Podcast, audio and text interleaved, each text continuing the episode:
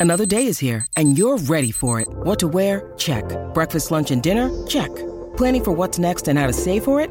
That's where Bank of America can help. For your financial to dos, Bank of America has experts ready to help get you closer to your goals.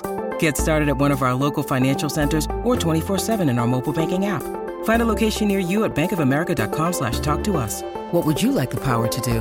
Mobile banking requires downloading the app and is only available for select devices. Message and data rates may apply. Bank of America and a member FDIC.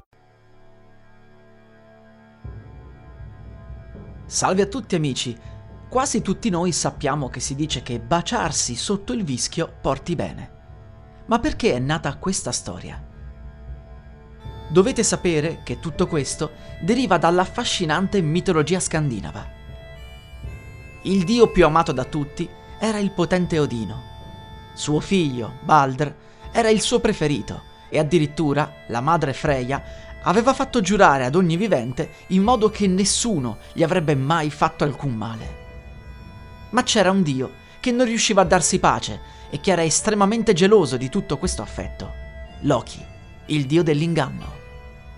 Egli decise quindi di escogitare un piano per danneggiare il fratello Odino e Baldr.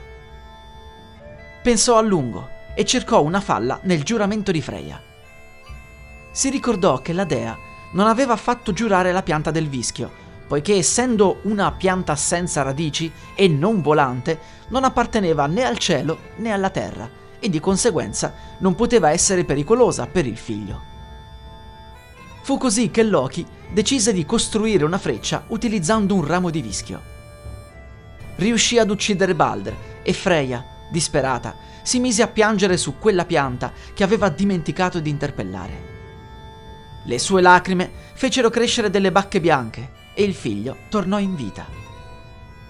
Da quel momento la dea dell'amore Freya dona protezione a chiunque decide di darsi un bacio sotto i rami del vischio.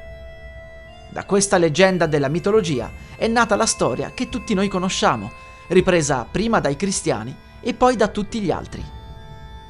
Quando quest'anno qualcuno vi parlerà della tradizione di baciarsi sotto il vischio a Capodanno, voi potrete raccontargli come è nato tutto.